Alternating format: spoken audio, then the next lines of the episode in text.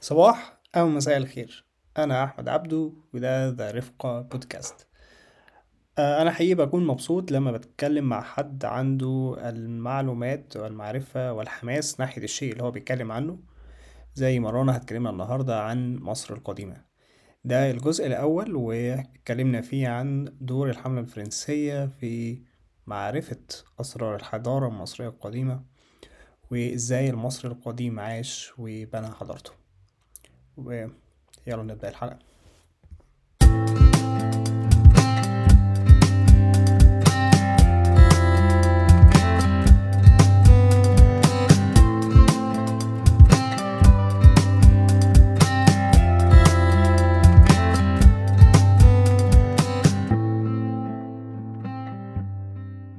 أوكي.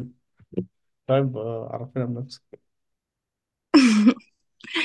هاي يا أحمد. أنا رنا خرجت من جامعة عين شمس دفعة واحد وعشرين. آه، أنا في كلية كنت في كلية آداب قسم إرشاد سياحي إنجليزي. وكان جزء ال- مصر القديمة والمصريين القدماء جزء من دراستك في التاريخ. لأنه آه لأنه هو ده اللي واخد فترة زمنية كبيرة قوي فهتلاقيه هو الأكتر. والأشهر. لكن مثلا لما جه اليوناني والروماني فهو فترة قصيرة مش زي المصري القديم يعني. طيب أنا عايز من من يعني دروينج بقى من آه، دراستك ومن آه، آه، قراياتك آه، تكلميني أو تحكي لي عن مين هم المصريين القدماء؟ مين هم م. اسمهم إيه؟ اسميهم إيه؟ عاشوا قد إيه؟ عملوا إيه؟ احكي لنا القصة. بص السؤال ده واسع جدا جدا. ولو فعلا عايزين نرد عليه هنعمل حلقات يا أحمد هنعمل سلسلة كبيرة قوي. ف... وعلى فكرة اللي يقول لك رد واحد هيكون بيفتي عشان نبقى بس متفقين. ليه؟ لحد دلوقتي يعني لحد النهاردة كل عالم بيجي يقول مصر والله أقدم من الحقبة الزمنية المتحددة دي. مم. والله مصر بقالها 7000 سنة. فيجي حد يعمل دراسات يقول لا مستحيل يبقوا 7000 سنة بس دول أكتر من كده بكتير. فلو هن- هقول لك وقت معين فهيكون كذب. لكن الوقت ده إحنا محددينه من إيه؟ من حجم الأسرات والعصور اللي إحنا اكتشفناهم بس. في قد اللي إحنا اكتشفناه كتير قوي لسه ما اكتشفناهوش. فهقول لك حاجة. ممكن تخليك مثلا نقول إمتى فعلا المصري القديم أو إحنا كمصريين دلوقتي أو إن إحنا أحفادهم يعني عرفنا إن في أصلا حضارة مصرية. وأنت هتتفاجئ إن إحنا عرفنا إن في حضارة مصرية قديمة قريب قوي مش من بدري. آه، إحنا احكي آه. قول لي إحنا مثلا دلوقتي في القرن الكام؟ الواحد وعشرين. تمام. إحنا عرفنا بالظبط إن في حضارة مصرية في القرن التسعتاشر. مش من بعيد. خالص. ده عصر ده ده قرن حديث يعتبر من القرون الحديثة. إحنا لحد مثلا القرن الخمستاشر والقرن الستاشر إحنا بنتكلم في قرون حديثة. مهم. فالقرن التسعتاشر عرفنا إمتى أو بفضل مين إن في أصلا حضارة مصرية؟ بص ناخدها من الأجدد للأقدم. مم، تمام ماشي. ماشي. مثلا في ال- في التاريخ القديم اللي هو يعتبر أحدث حاجة كان اليونانيين والرومانيين. الإغريق يعني. في الوقت ده الناس دي لما جت احتلت مصر كانت شايفة حاجات من كتر انبهارها مش عارفة تكتشف إيه ولا إيه. وكان برضو حكمهم ضعيف شوية فما خلهمش يبقى عندهم المساحة إن هم آه، يتفرغوا بس لاكتشاف الحضارة بتاعت مصر. فاللي كل اللي عملوه اليونان والرومان إن هم وصفوا مصر جغرافيا مش أكتر. مصر دي بيحدها إيه؟ من الشمال من الجنوب من الشرق الغرب شكلها عامل إزاي مناخها عامل إزاي؟ فوصفوا ال... الوصف الجغرافي المتعارف عليه المصري القديم أما بقى التاريخ الفعلي أو الحضارة الفعلية بدأنا نعرفها منين؟ لما جت حملة الحملة الفرنسية على مصر. أول ما نابليون جه مصر كان جاي مش فكرة غزو عسكري فقط. ما كانش فكرة إن أنا عايز أحتل البلاد دي عشان أ- أ- أحافظ على التجارة بتاعتي أو كل الكلام ده خالص. الراجل ده كان عايز يفهم إيه الحضارة اللي مأثرة عندنا هناك دي. إيه الحضارة اللي إحنا بناخد من طرازاتها ومبانيها وبنعمل عندنا دي. إيه الحضارة اللي بدأ يظهر فيها أول شكل هرمي؟ ووظيفته إيه؟ وأول حضارة يبدأ يبان عندنا فيها قلاع. قلاع إحنا مجرد نعمل حصون علشان الحروب. أنتوا بتعملوا قلاع بتعيشوا فيها دي جواها إيه دي؟ فالشغف هو اللي دفعه إن هو لما يجي يلم علماء أوروبا كلهم ويجيبهم هنا اللي هو مين؟ نابليون بونابرت. نابليون بونابرت أول ما جه استند طبعا لأدلة ونظريات من مؤرخين قدام علشان يبدأ يشتغل مطرح ما هما وقفوا مش هيبدأ من الصفر. فاحنا عندنا مؤرخين كتار قوي ومهمين ما نقدرش إن إحنا ننكر فضلهم زي هيرودوت ومانيتوند ودار الصقلي في ناس كتير قوي سابوا لنا فعلا مخطوطات عن مصر مهمة. لكن مين اللي أثبت النظريات اللي موجودة في المخطوطات دي؟ الحملة الفرنسية وجنودها وعلمائها والكهنة بتوعهم. تمام؟ قصدك بإيه؟ الحملة ب- ب- بأزمة المخطوطات دي. أثبت بإيه أنت لما يبقى عندك معادلة أو من أو نظرية من عالم معين قال لك والله المية بتغلي عند درجة حرارة معينة فأنت عايز تكمل على النظرية دي أو. تأكدها. طب أنت قلت لي إن هي بتغلي عند درجة الحرارة المعينة دي. أنا ثبت لي بحاجة؟ هل في بروف فأبدأ أعمل خطوات في البروف عشان أوصل للنظرية اللي أنت عملتها دي فأكدها وأكمل عليها. طب خليني أسأل السؤال من ناحية تانية. هو دلوقتي هل كان وقتها قبل ما بونابرت يجي كانوا المصريين مش بالقوة الكفاية إن هم يبدأوا يستكشفوا الحضارة دي ويشوفوا إيه اللي بيتكتب عنها ويشوفوا إيه اللي هم عايشين وسطيه ده؟ هل كنا مستنيين نابليون يجي آه، يبدأ الرحلة بتاعته؟ هو سؤال كويس بس هقول لك حاجة. المصريين عارف أنت يا أحمد لما تبقى أنت عايش في مصر وبتتكلم عربي؟ هيبقى عندك فضول إن أنت ت- تستكشف اللغة العربية ما أنت بتتكلم عربي. مهم. أيوة فهمت هل آه هل أنت لما هتلاقي أثر حلو جدا جدا وتروح تزوره وتسأل هو ده بتاع مين؟ فالشخص الفلاني اللي هو مصري زيه زيك في المتحف يقول لك ده عيد للملك الكذا. أو ده والله كان عايشين هنا القدماء المصريين ورسموا الحاجات دي. فدي المعلومات اللي كانت واصلهم اللي قد كده. فأنت لما يردوا عليك المعلومات دي خلاص هي دي المعلومات المتاحة اللي أنا عرفتها.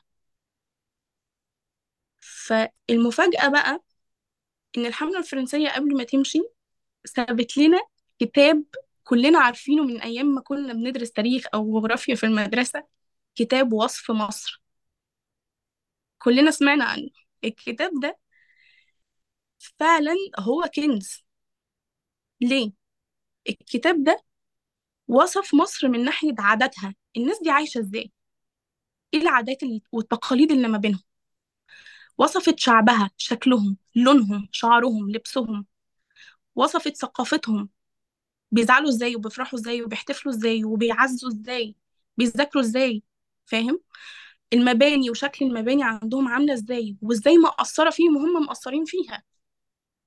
المعابد كان بالنسبة لهم صدمة. صدمة المعابد دي صدمة. يعني إيه؟ ال الشكل الضخم ده والتخطيط الهايل ده يتعمل في وقت بدائي زي ده. دي هندسة معمارية معقدة. إزاي كانوا بالذكاء ده؟ إزاي يحطوا نظرية يا أحمد إن إن المعبد يبقى فيها أوض معينة يدخل لها الشمس من ساعة كذا لحد ساعة كذا والشمس تختفي فيها من الساعة كذا لساعة كذا.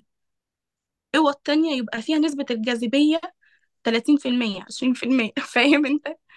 في أوض تدخلها لو حطيت شوية ورق كده هتلاقيهم بيطيروا لوحدهم مفيش جاذبية أنت نفسك خفيف. كل ده كان ليه وظيفة وكل ده كان أكيد وراه مهندسين وعلماء فلك هندسة كواكب. الناس دي كلها ما كانتش ما كانتش بني آدمين عادية زينا. ولعلمك هو ده اللي خلى دلوقتي الغرب بيقولوا أكيد اللي عملوا الحاجات دي الالينز ما ما كان يعني كان منطقي وسط إن المعابد الكبيرة مش يعني مش وقت الحمله الفرنسية بس بس لحد دلوقتي إحنا أصلا كمصريين لسه لما بنشوف المعابد أو لسه لما بشوف مثلا آه، عمود من المعبد مش المعبد نفسه وأقعد أتخيل طب هم إزاي طلعوا بكل العمود ده؟ إزاي ده واقف؟ وإزاي ساند حاجة فوقيه؟ يعني كان منطقي إن ناس في العالم تقول آه، آه، لا ما- أكيد مش بني آدمين اللي بنوا أكيد في كائنات فضائية. ده فلما بقى ال... آه، جزء من الناس مثلا في الغرب بيقولوا كده اللي مم. هو عندك حق دي حاجة منطقية ممكن تفكر فيها فعلا. أم، برضو كان في أبحاث هقول لك اتعملت على إزاي الناس دي نحتت صخور بش ضخمة وصعبة النحت بالشكل ده. بأدوات بدائية أو ب... أو حرف يعني يعني أدوات حرفية بالإيد. مستحيل. دول كان عندهم ماشينز فالناس دي إحنا مش فاهمين دماغهم كانت رايحة لحد فين. للأسف كل المخطوطات أو كل الحاجات اللي المفروض كانوا أثبتوا لنا فيها إزاي يتصرفوا أو يتعاملوا بالحاجات دي لحد دلوقتي ما اكتشفتش. وارد تكون موجودة.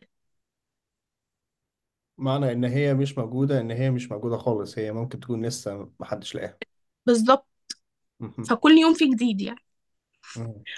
ممكن نرجع شوية مثلا لمين هم المصريين وعرفنا منين إن المصريين دول ليهم حضارة وتاريخ قديم بص لما نابليون جه مصر حط جنوده في قلاع مصر كلها وزعهم علشان الناس دي تبدأ تطور في القلاع وتبدأ تعمل استكشافاتها عن مصر فنابليون بونابرت حط واحد اسمه بوشار اللي هو بوشار يعني بس بالفرنسي. بوشار ده حطه في قلعة رشيد. تمام كده؟ تمام. بوشار أمر جنوده في مرة إن هم يبنوا حصن حوالين ال- القلعة وفعلا وقت الحفر وإن هم بيبنوا الحصن ده لقوا حاجة غريبة جدا حجر كبير قوي. الحجر ده اللي معروف دلوقتي إنه حجر رصيد مهم.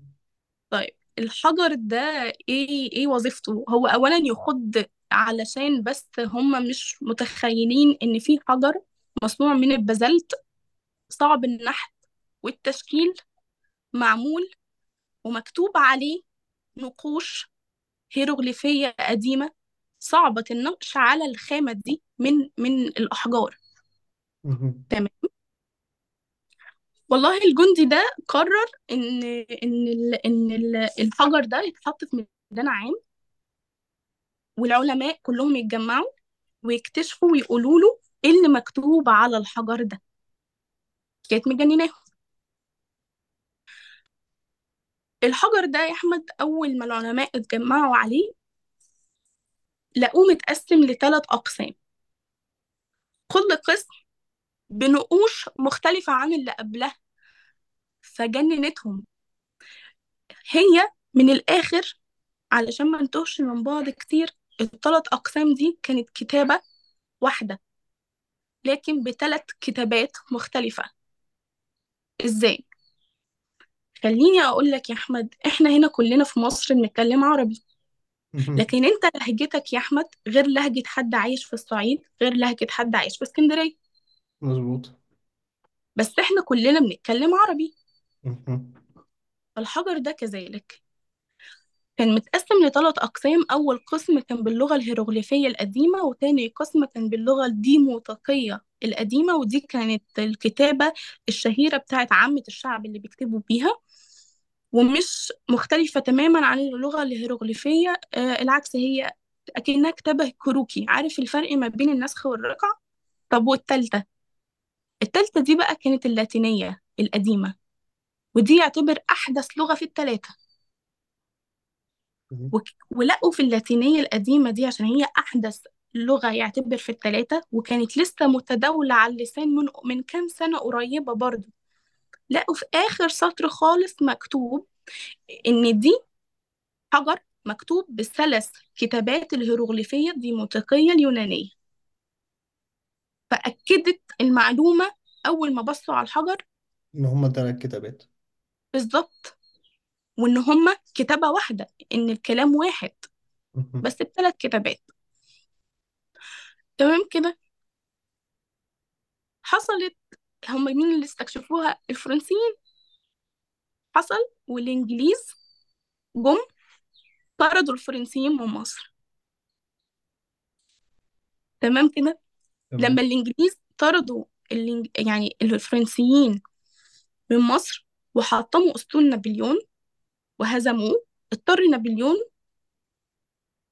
آه هو الإنجليز حطموا ال... ال... ال- الأسطول بتاع نابليون هناك في فرنسا. فنابليون ما يقدرش يستقر في مصر كتير هو لازم ياخد جزء من الجيش ويروح بقى إيه يلحق فرنسا يلحق بلده هناك. فساب قائد اسمه مينو سابه هنا في مصر. علشان يحمي الرعاية الفرنسية بتاعته. مين هو اللي تولى بقى مشوار ال- الحجر ده؟ خده ووداه العلماء والله إحنا عايزين نفك كل الشفرات اللي مكتوبة دي. دي رموز إحنا مش فاهمينها لأنها مش كتابة مش مش أبجدية. دي رسوم نقوش مستوحاة من الطبيعة. هتلاقي بقى آه ورقة شجر كف إيد حاجات كده مش فاهمينها.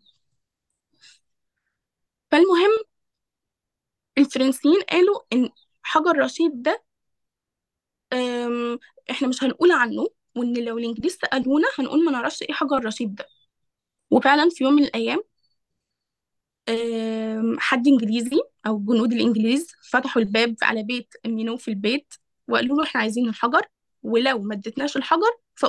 فهنقتلك والله اتفضلوا الحجر أهو خدوه وطلعوا على بريطانيا لكن الفرنسيين عملوا حركة ذكية برضو. قبل ما يسلموا الحجر ده للب... للبريطانيين هم كانوا عملوا منه ريبليكا. كانوا عملوا منه النسخة طبق الأصل. وبدأوا ياخدوا ال- المنقوشات اللي على الحجر دي ويطبعوها على ورق ويوزعوها في فرنسا. أي عالم ممكن تقابله المنشور ده ممكن يفيدهم. بفك الرموز دي يقول لهم. فدلوقتي بقى في صراع. ما بين الفرنسيين اللي يفكوه الأول وبريطانيا تفكه الأول فينسبوا المجهود لنفسهم. مهم. تمام كده؟ إحنا حكينا بص كام اسم وقل- وذكرنا كام اسم لكن للأسف المشهور إن إن حجر رشيد من هو ف... من فك رموز حجر رشيد في المدرسة؟ فشامبليون معروفة. غلط. ومش لوحده. وما نقدرش يعني فكرة إن دي مشكلة إن إحنا دايما بننسب النظريات للشخص اللي بيطلع نظرية للنور أو المتمم للنظرية. طب ما في ناس قبلك اشتغلوا فاهم؟ مهم. فقبل شامبليون كان في ناس كتير زي ما قلنا ناس حاولت تفك. فكان منهم من الفرنسيين حد جه قال في آخر قسم في الحجر في اسم بطليموس الخامس. بطليموس الخامس. تمام. يبقى الحجر ده هل بيعود فعلا للفترة بتاعة حكم بطليموس الخامس؟ طب إحنا عايزين نتأكد. بدأوا يشوفوا بطليموس الخامس مكتوب إزاي في المعابد وعلى المسلات ويقارنوا الكتابات. تمام؟ فبدأوا يشوفوا اللي في القسم الثالث بطليموس. بطليموس الخامس مثلا سبع حروف ست حروف تمام إحنا نشوف الاسم اللي مكتوب في القسمين اللي فوقيهم بيعادل الرموز بتاعتها ست حروف أو ست منقوشات أو سبع منقوشات ويبقى هو ده اسمه بطليموس باللهجات أو الكتابات التانية. تمام فبدأت الناس تشتغل على الوقت في الوقت ده على كده. كل العلماء توصلوا إن الحجر ده بيعود لف- لفترة بطليموس الخامس وإن اسم بطليموس الخامس فعلا مكتوب في الثلاث كتابات. لكن لحد ما جه واحد إنجليزي تاني بدأ يشتغل وفرنسي بدأ يشتغل. الفرنسي شامبليون والإنجليزي كان توماس يونغ. الاتنين بدأوا يشتغلوا في نفس الحقبة الزمنية على الحجر في فك الرموز دي لكن كان المجتهد الأكبر كان شامبليون فعشان كده هو كان الأشهر شامبليون بدأ يجمع الحروف الأبجدية للغة الهيروغليفية من إيه بقى؟ بدأ يشوف كل كلمة مكتوبة في اللاتينية أو الإغريقية ويطبقها مع الكلمة اللي فوق كعدد حروف يبقى دي ترجمة دي. وهكذا. بدأ يطبق على ثلاث أقسام لحد ما كون أبجدية اللغة الهيروغليفية كاملة واكتشف إن هي مش حروف دي أصوات. كل رمز مرسوم ليه صوت معين هي مجرد phonetics. بترمز للحاجات اللي حوالينا دي. فيبقى مين فك حجر حجر رشيد شامبليون. أوكي طيب الناس دي كانت عايزة تعرف هو ليه بطليموس وليه عمل حجر ملكي؟ يعني مكتوب عليه كتاب ملكي. الناس أول ما ركزت شوية على الحجر وترجمته العلماء يعني قدروا يعرفوا إن كانت فترة الحكم بتاعت بطليموس الخامس ما كانتش أظبط حاجة خالص وكانوا الشعب دايما منقلبين عليه. بطليموس حب إن هو يتقرب للشعب فاللي بيتقرب للكهنة يبقى تقرب للشعب. اللي حبوه الكهنة الكهنة بيحببوا الشعب فيه. فبدأ يديهم امتيازات بدأ يعفيهم من الضرايب بدأ يشق لهم قنوات للترع مثلا. ابتدى يخرج مساجين كتير. فقالوا له والله إحنا كل سنة هنعمل لك احتفال وهنعمل لك حجر بنمجدك فيه والحجر ده هننشره في كل المعابد في مصر العليا والسفلى. ده معناه إن إحنا ما عندناش حجر واحد اللي هو حجر رشيد إحنا عندنا زيه كتير جدا ما لقيناهمش ما لقيناش غير ده واتاخد مننا. واتاخد بغير حق كمان. آه. آه. وما يعني أشبه اليوم بالبارحة في تعامل الحكام مع الشعوب. كمل. الطمع الطمع الغرب في مصر آه، تحديدا يعني وفي الحضارة بتاعتها. بس أنا عايزة أقولك بقى حاجة مهمة. بنحكي أصلا بسببها آه، إحنا فكينا حجر رشيد ليه وإزاي وكده. الفرنسيين ما وقفوش لحد كده يا أحمد. الفرنسيين كانوا أطمع من كده بكتير. أول ما اكتشفوا أو فكوا اللغة الهيروغليفية بدأوا يدوروا أول مرة الإنسان عارف فيها الكتابة إمتى. وبدأوا يتوصلوا من ال ال الأثر بتاعنا والمعابد والمسلات. أول مرة الإنسان يكتب فيها إمتى؟ والتاريخ ده بيعود للملك مين؟ وللأسرة الكام؟ فالفرنسيين قالوا وقتها إن الوقت ده هو وقت بداية حضارة مصر القديمة. وبدأوا يحطوا ليها بداية تاريخية ونهاية وقسموها لعصور والعصور دي متقسمة لثلاثين أسرة. بس السؤال بقى هل التاريخ بدأ من هنا؟ يعني مفيش حضارة قبله؟ مم، بالظبط ده سؤال منطقي. تمام. أكيد فيه وده اللي هم برضو ما سببوش والحمد لله يعني عملوا لنا برضو نظرية كده حلوة جالنا عالم اسمه دي مورجان العالم ده كان عالم معروف بعلم معين اسمه الاستقراء الرياضي. كان مشهور قوي بالنسبة لهم لأن ما كانش فيه حد من السهل إنه يجمع ما بين العلمين دول الاستقراء الرياضي المنطق والرياضة يعني. تمام؟ فبدأ يقول والله هو التاريخ بدأ هنا من بداية معرفة الكتابة. التاريخ اللي قبل كده هيتسمى تاريخ ما قبل معرفة الكتابة. تمام. وده اللي إحنا كنا بناخده في المدرسة عصور ما قبل التاريخ. إيه تفسيرها ما كانش بيبقى حد فاهم. مهم. يعني إيه عصور ما قبل التاريخ؟ يعني إيه قاف ميم اللي إحنا كنا بنكتبها دي؟ هي دي. تمام كده؟ بعدها يا أحمد هو قسم العصور دي لثلاثة العصر الحجري القديم اللي إحنا عارفينه والعصر الحجري والعصر الحجري الحديث. الدنيا أوضح دلوقتي؟ آه كتير تمام. تعالى طيب نتكلم على شكل مصر زمان جغرافيا عشان نقدر نعرف المصري ده بدأ فين وإمتى وإزاي واتطور وطور مصر إزاي فوصلنا وبقينا دلوقتي المصري القديم يا أحمد أو أو مصر القديمة سوري كان ما كانش شكلها خط النيل اللي بيجري في النص وش- وشرقه صحراء وغربه وفوق في بحر المتوسط ما كناش كده خالص.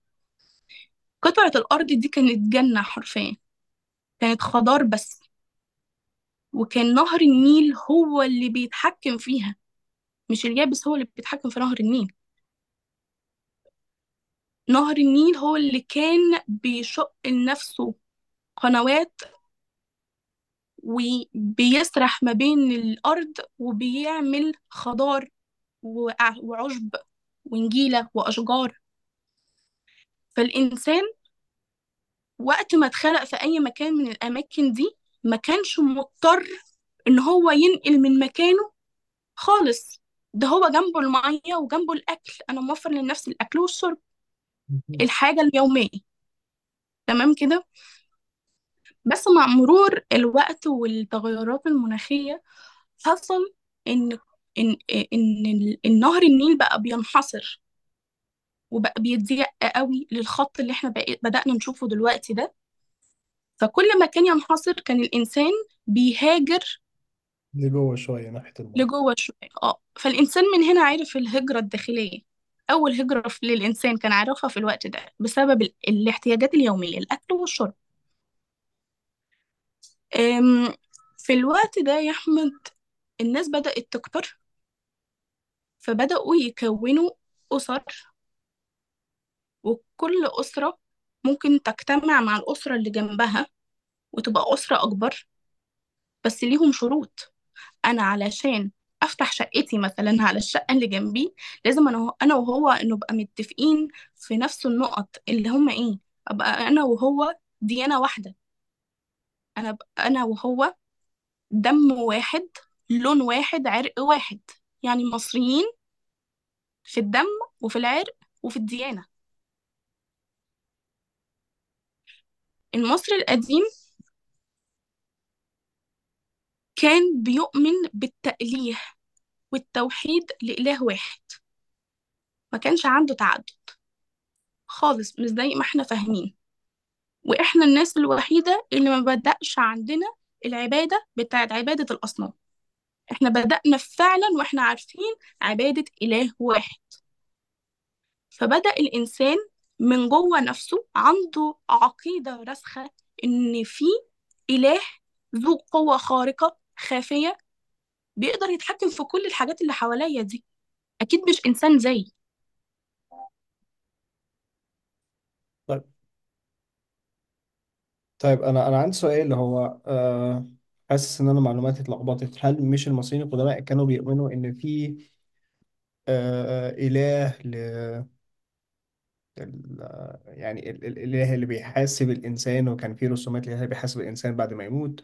وإله آه آه أشياء تانية في الحياة. كذا كان في كذا إله. ولا أنا كده متلخبط بقول حاجة غلط؟ آه أنت أنت صح. بس المعلومات بس مش واضحة لك أكتر. وممكن نقولها طب ممكن ن- نأجل الجواب على السؤال ده كمان شوية وهتفهمه لوحدك؟ تمام. إحنا أصلا بنقول الكلام ده عشان نوصل للنقطة دي. تمام. تمام.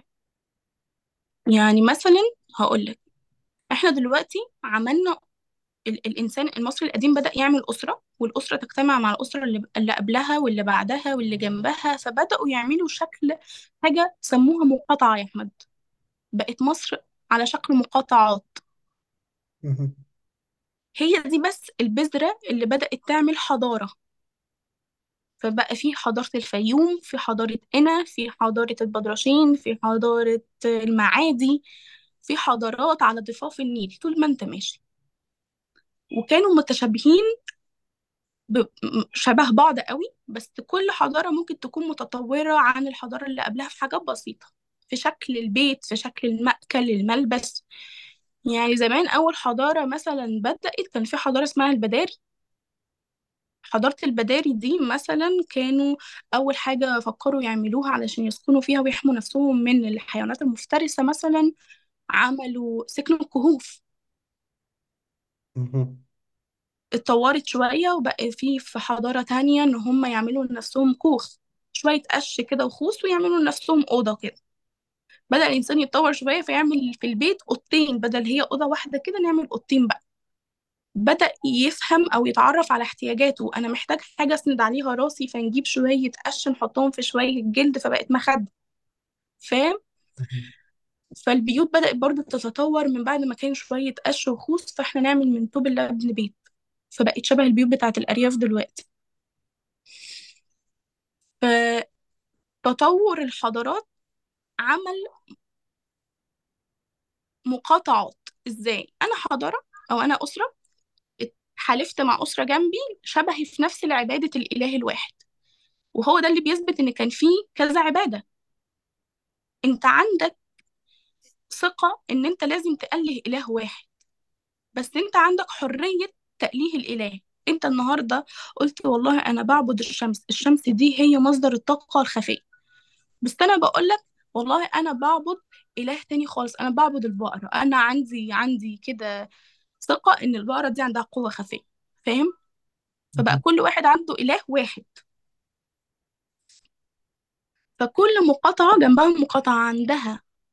نفس عبادة الإله كانوا بيجمعوا بعض ويبقوا مقاطعة واحدة. فبدأ مع مرور الوقت والسنين يا أحمد بقى عندنا مقاطعتين في وجه بحري ومقاطعة واحدة في وجه قبلي. يعني مقاطعتين في مصر العليا ومقاطعة واحدة في مصر السفلى. حلو كده؟ حلو كده. أو في مش يوم من اتنين في ال- آه، في السفلى كده مش تقولي اتنين في بحري قول كمل لا قول لأن الحتة دي أصلا فيها نقطة بس الناس مش فاهمينها أوي آه معنى كده إن وجه بحري هو مصر آه العليا صح؟ أمم. دي اللي هي جغرافيا فين دلوقتي؟ اللي هي فين في مصر؟ أنا هقول لك يا أحمد بص يا أحمد علشان الحتة دي برضه توضح لك شوية إحنا من زمان كنا بنعرف مصر مقسومة اتنين مصر العليا ومصر السفلى مصر العليا اللي هي فوق كده ومصر السفلى اللي هي تحت كده عند السودان. تمام؟ ده مش حقيقي. ده العكس. ده إيه؟ إحنا من زمان بنقولها غلط. نهر النيل ماشي إزاي يا أحمد؟ نهر النيل جاي من أسوان لإسكندرية. تمام. بدايته من عند أسوان. أو بالنسبة لنا إحنا كمصر يعني بدايته من عند أسوان. أو منبعه الأساسي ده فهي دي تبقى مصر العليا. تمام. الأرض أصلا منحدرة من من أسوان. إحنا مهم. اللي في الأغوط في المنطقة الأغوط فإحنا مصر السفلى وهم مصر العليا. مهم. فإحنا من زمان بيدرسوها لنا غلط للأسف.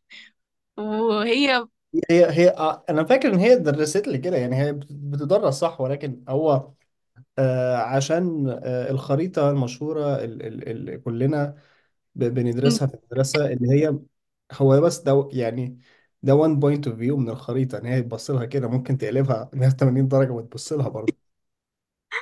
أيوه. أم... طب هقول لك يا أحمد بص. آه تمام. تمام.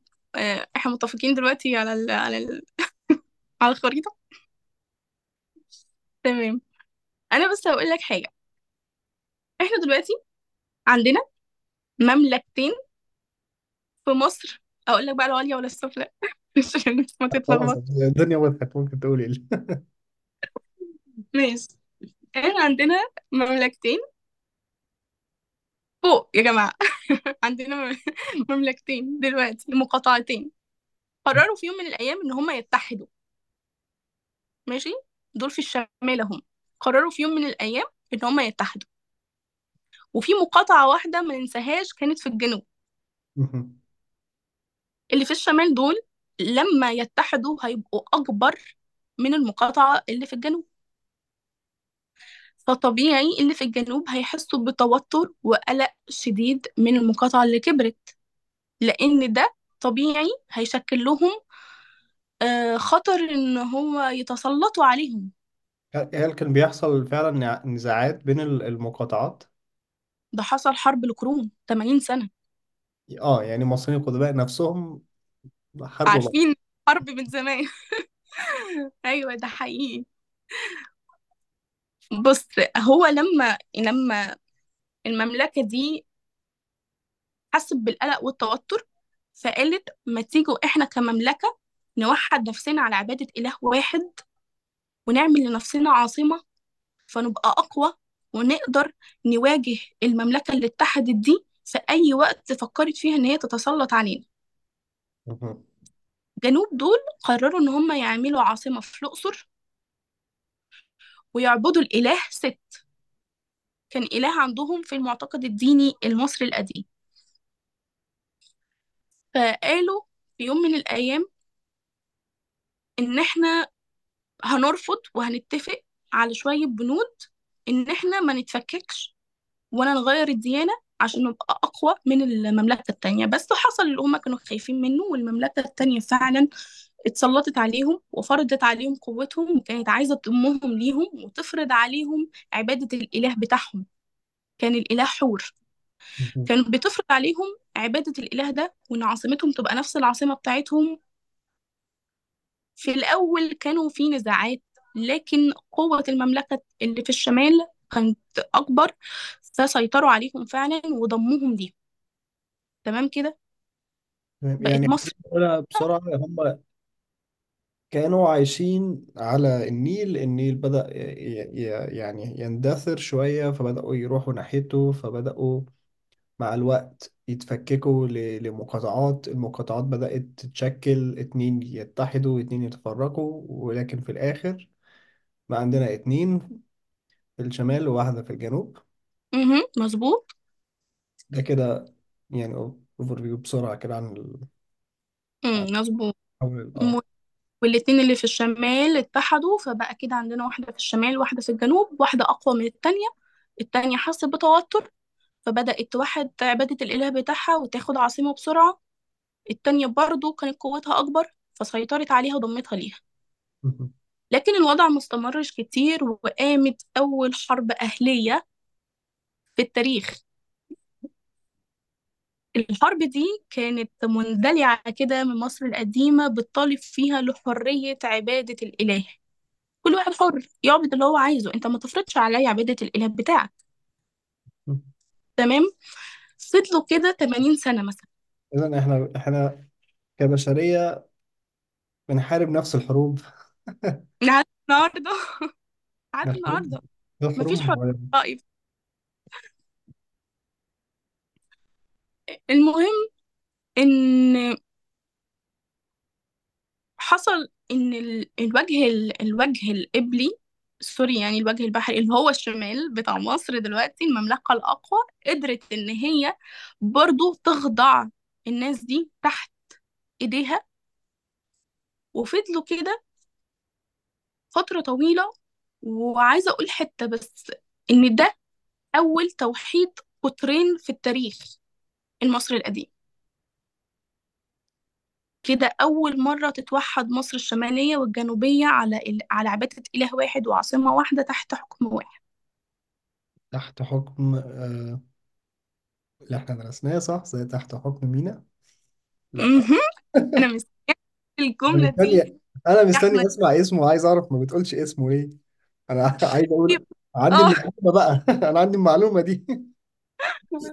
وللأسف يا أحمد اللي منتشر ما بيننا إن إحنا بنقول مينا هو موحد القطرين لأن هو أول واحد فلقب بالاسم ده هو أول واحد يوحد القطرين. لأ حصل توحيد قبله.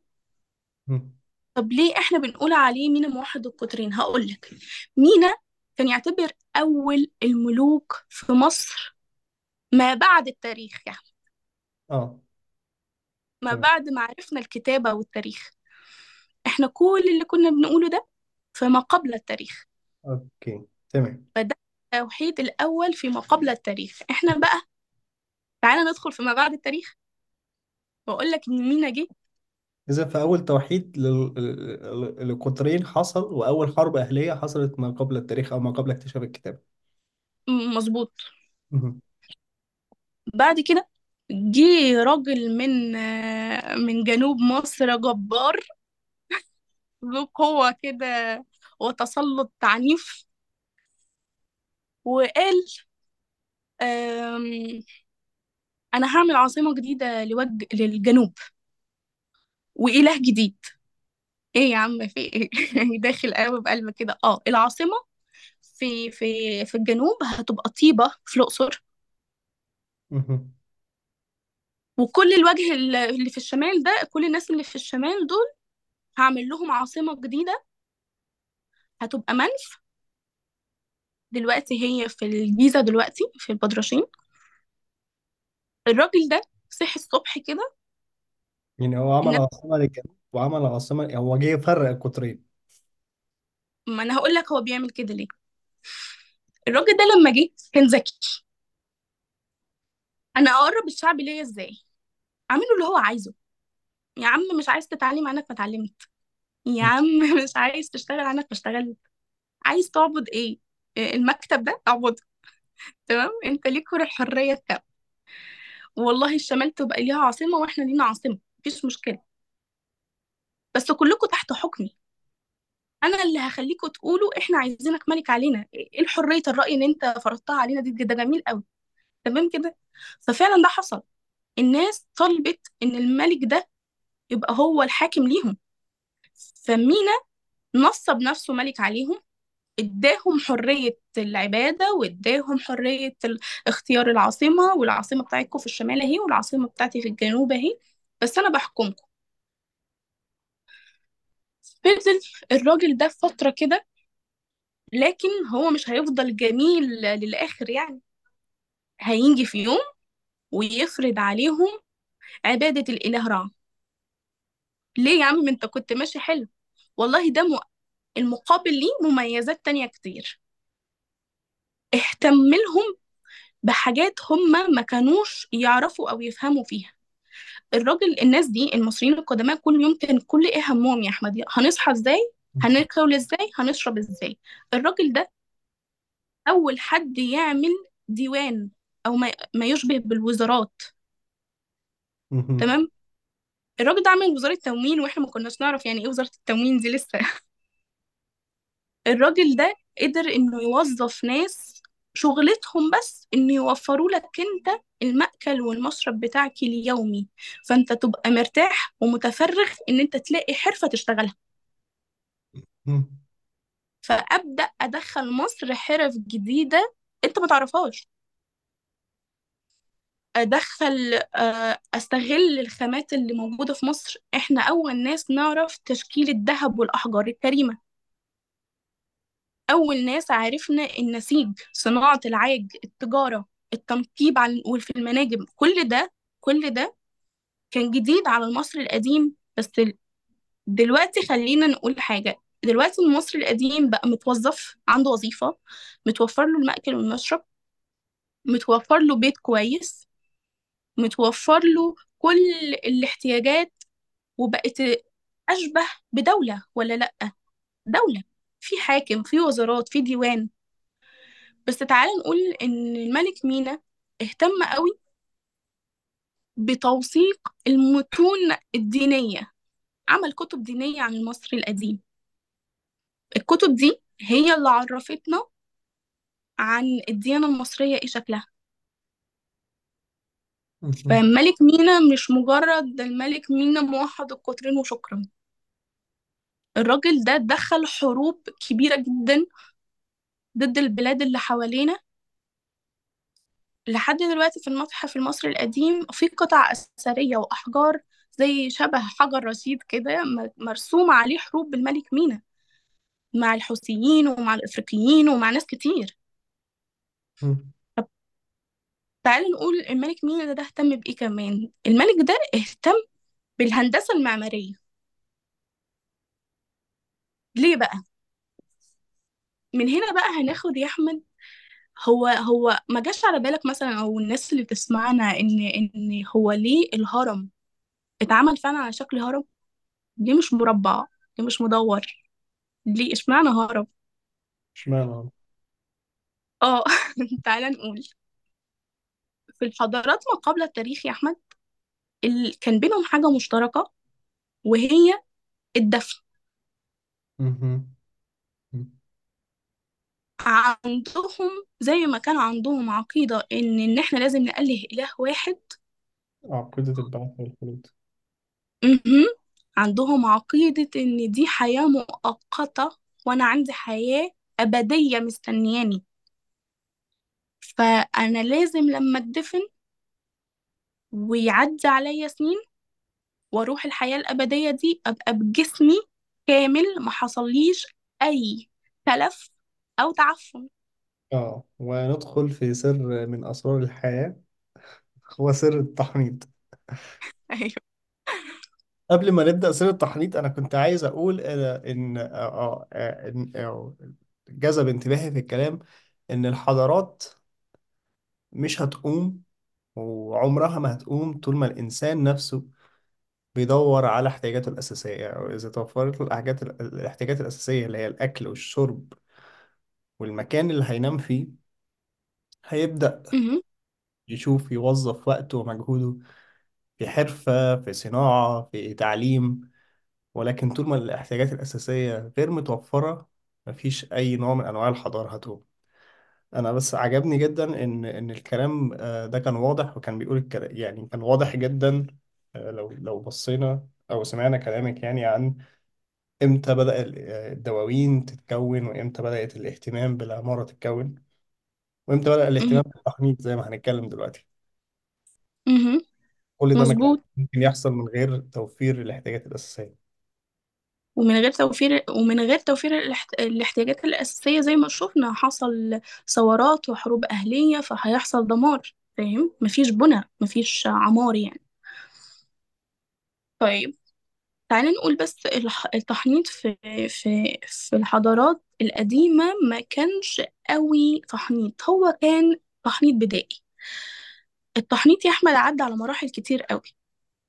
هم ناس عادية بتكتشف حاجة وبتكتشف الأجدد في الأجدد هنتكلم شوية عن طريقة الدفن. أولا البني آدم ده كان بيتحفر له حف- حفرة على سطح الأرض بيتحط فيها بعد ما بيتلف بالحصير وبينام على جنبه اليمين. مم، في يعني وضعية الطفل حاضن ركبه والحفرة دي بتبقى بيضاوية. ده بيفكرك بحاجة؟ آه وضع الجنين في البطن الأم. بالظبط. هما بيرجعوه كأنه طفل علشان يروح حياته البدائية جديد. نوفي. فاهم؟ طيب قبل ما يحصل ده كانوا بيجيبوا الرمل بيسخنوه بدرجة حرارة معينة وبيغطوا بيه البني آدم. مدة قد إيه مش هنقدر نحدد لأنك بتوصل لأيام. كام يوم؟ 30 40 70 ما نعرفش. قدرنا نحدد كام يوم لما التحنيط بقى أطور ودخلنا فيه مواد متطورة. فعرفنا كام يوم وأقولها لك كمان شوية. دلوقتي كل هدف. يعني في الحضارة ما قبل التاريخ كان كل هدفهم من الرمل السخن بدرجة الحرارة دي إن هم يخلوا الإنسان جاف تماما ينشف تماما عشان ما يحصلهوش ولا أي تليف ولا أي تعفن وكانوا بيلفوه في الحصير زي ما قلنا وبيحطوه في الحفرة دي وبيردموا عليه وبس كده الحضارات تطورت شوية يا أحمد فبدأت الحفرة دي تبقى أوسع شوية ويحطوا فوقيها مصطبة من حجر الجيري. مهم. يعني كانوا بيقولوا اللي هو ده كأنه آه، شاهد للميت أو آه، إن دي تبقى بتقول إن هنا في حد متوفي فنبقى متطورين شوية. الحضارة اللي بعدها تطورت شوية فبقى كل حد يجي يقول لأ هو أنا هبقى زي الراجل اللي قبلي لأ ما أحط بدل ما أنا أنا أغنى. فأنا بدل ما أحط مصطبة واحدة هحط اتنين. واللي بعده بدل ما أحط اتنين أنا هحط تلاتة لحد ما وصلنا للشكل الهرمي بتاع دلوقتي. فأول هرم مدرج ظهر هرم سقارة من مم. الشكل ده. فيبقى إيه وظيفة الأهرامات؟ مثلا مقبرة. هي مقبرة. طيب الأهرامات اللي عندنا بتاعت خوفو وخفرع من كورة دول هل هي أوضة واحدة بيدفن فيها بس ملك أو كده؟ لأ مثلا آه الهرم بتاع خوفو ده فيه خمس أوض. هو ومراته وممكن ابنه. وليه خمس أوض؟ وممكن يدفن لوحده لعلمك طب وليه خمس أوض؟ دي حياته الأبدية. بعد كده ده هو بيعمل البيت بتاعه في الحياة الأبدية. طب السؤال اللي بيجي في دماغ ناس كتير لما بي- بيبدأ يتقال لهم إن إن الأهرامات كانت أو أو الفانكشن بتاعت الهرم إنه في الآخر مقبرة. السؤال اللي هو طب مش وسعت منكم شوية؟ مش مقبرة. دي- مش حطيتوا شغلك زيادة شوية على مقبرة يعني؟ كل ما ده بال- بالهندسة دي بالأوض اللي جوه. ما كبرتش من ما كبرش الموضوع منكم شوية يعني؟ ما أنا هقول لك زمان ما كانش بيتعامل مقبرة بالشكل الهرمي ده والشكل ال... ال... ال... يعني الغني ده غير للملك مش عامة الشعب. مهم. انت كملك هتبقى عايز تتساوى بعامة الشعب؟ مستحيل. إيه اللي هيميزك؟ قبلي. م? ولا مع الملوك اللي قبلي. ب- طبعا. فده مم. اللي كان مخلي في هرم أكبر من التاني إلا إذا كانوا الثلاث أهرامات مقاس واحد. كل. واحد عايز يثبت الغنى بتاعه كان يعمل هرم أكبر كان يكلف الوزير بتاعه أو المهندس بتاعه إن هم يعملوا له هرم أكبر هرم خوفو مثلا كان من جوه مكسب الذهب يعني مفيش غنى كده يعني فاهم طب عندي فخلينا سؤال. هل هل الأهرامات التلاتة الفرق الزمني ما بينهم معروف تقريبا. هل مش الفرق ده يعني كبير ولا الفرق ده صغير؟ يعني هل الهرم واحد بيني كان التاني بيخلص ولا الفرق بينهم سنين كتيرة كان كانوا بياخدوا بيستشفوا منه إزاي نبني الهرم ده؟ أنا بسأل م- السؤال عشان لو في فرق فهو أكيد اللي بنى الهرم التاني والتالت و... ولما طلعوا كلهم نسخ من بعض بأحجام مختلفة فده معناه إن هم استخدموا نفس الطريقة. فالطريقة كانت معروفة لفترة معروف إن فترة كبيرة من الزمن. فممكن الطريقة دي أكيد كانت مكتوبة. وفي حاجة مشتركة نفس المهندس المعماري. هو نفس المهندس المعماري. آه، تمام. أنت جاوبت على السؤال. آه.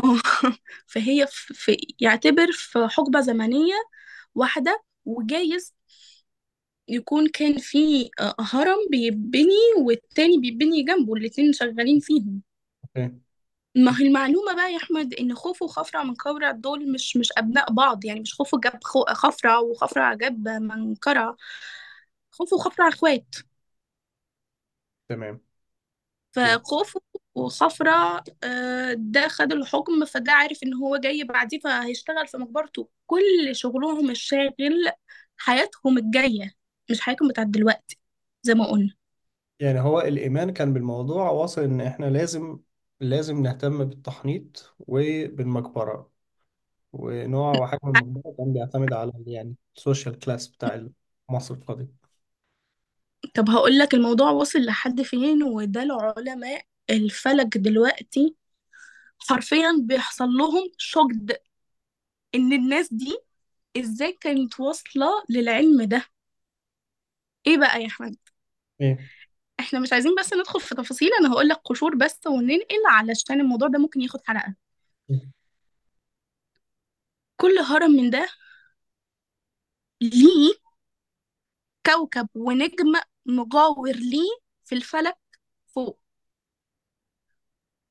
سؤال هل دي آه معلومة أنا أنا أنا أنا ما أعرفش الحقيقة بس هل الكلام ده ليه باك أب آه علمي ولا الكلام ده مهم.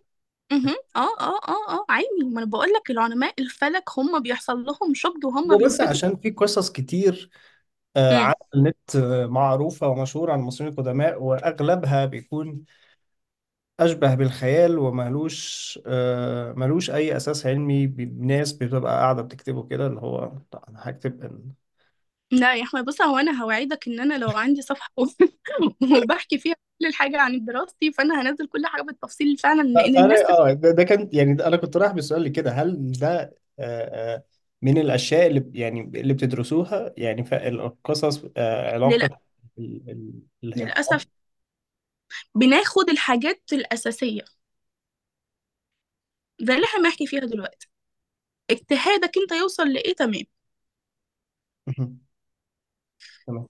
مع الوقت لو انت مثلا بتحضر بقى ماجستير بتحضر ماستر بقى بتحضر دكتوراه انت اللي بتعمل الأبحاث دي وانت اللي بتقدمها والكلام ده بيتثبت على اسمك انت.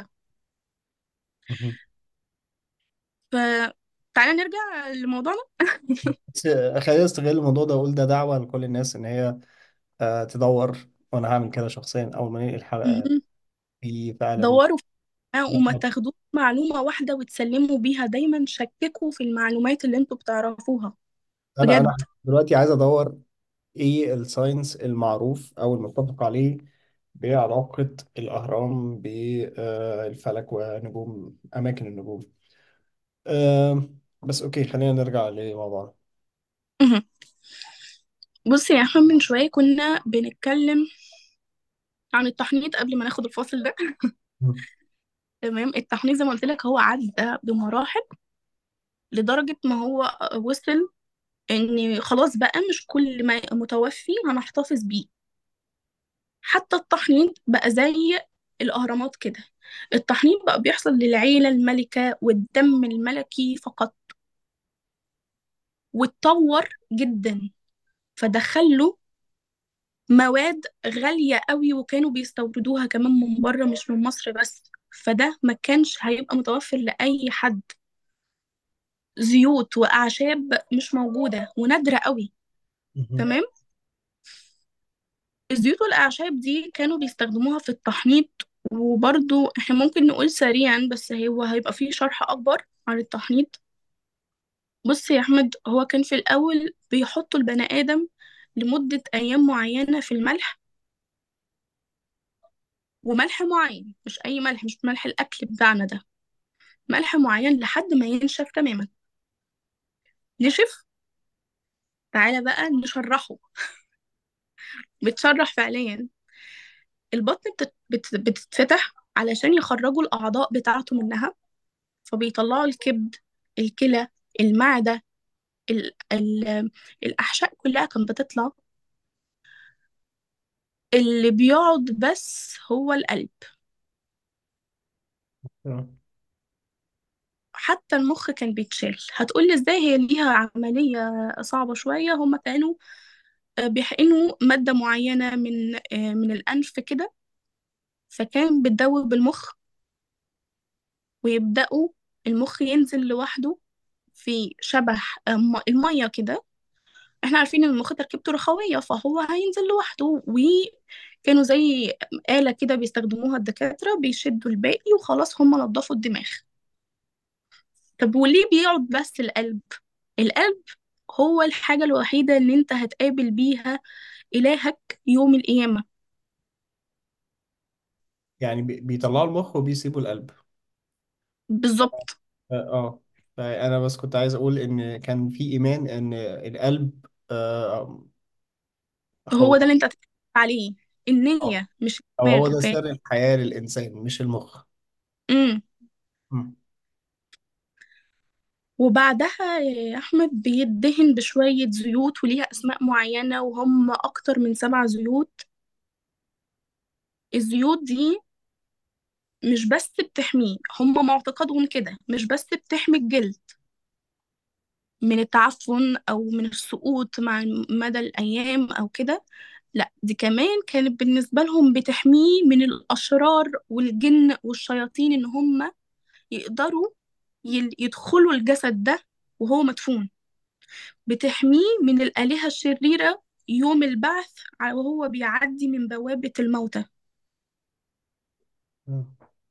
ومن ثم هم كانوا بيحطوا عليه مادة اسمها الراتنج مادة الراتنج دي مادة كده بيستخدموها دلوقتي أصلا حتى في ال... في الأسفلت في, تس... في أسفلت الأرض. المادة دي هي دي اللي كانت بتحافظ عليه آه عارف أنت كأنه اتجمد شوية؟ وهي المادة دي اللي كان اللي بتدي للمومياوات اللون الأسود. حتى لما تدخل المتحف كده تقول إيه ده الناس دي لونها أسود كده ليه؟ هو إيه اللي جرالهم؟ هم محروقين هم هو لونهم كان إفريقي قوي كده ليه؟ إحنا المفروض مصريين إحنا مالناش دعوة بالأفارقة ليه؟ إحنا لونها كده هو ده بسبب الراتنج اللي كانوا بيصبوه عليهم. وكانوا بيلفوه بال... بالشاش معين برضو. وفوق الشاش ده كانوا بيصبوا عليه مادة من الراتنج تاني.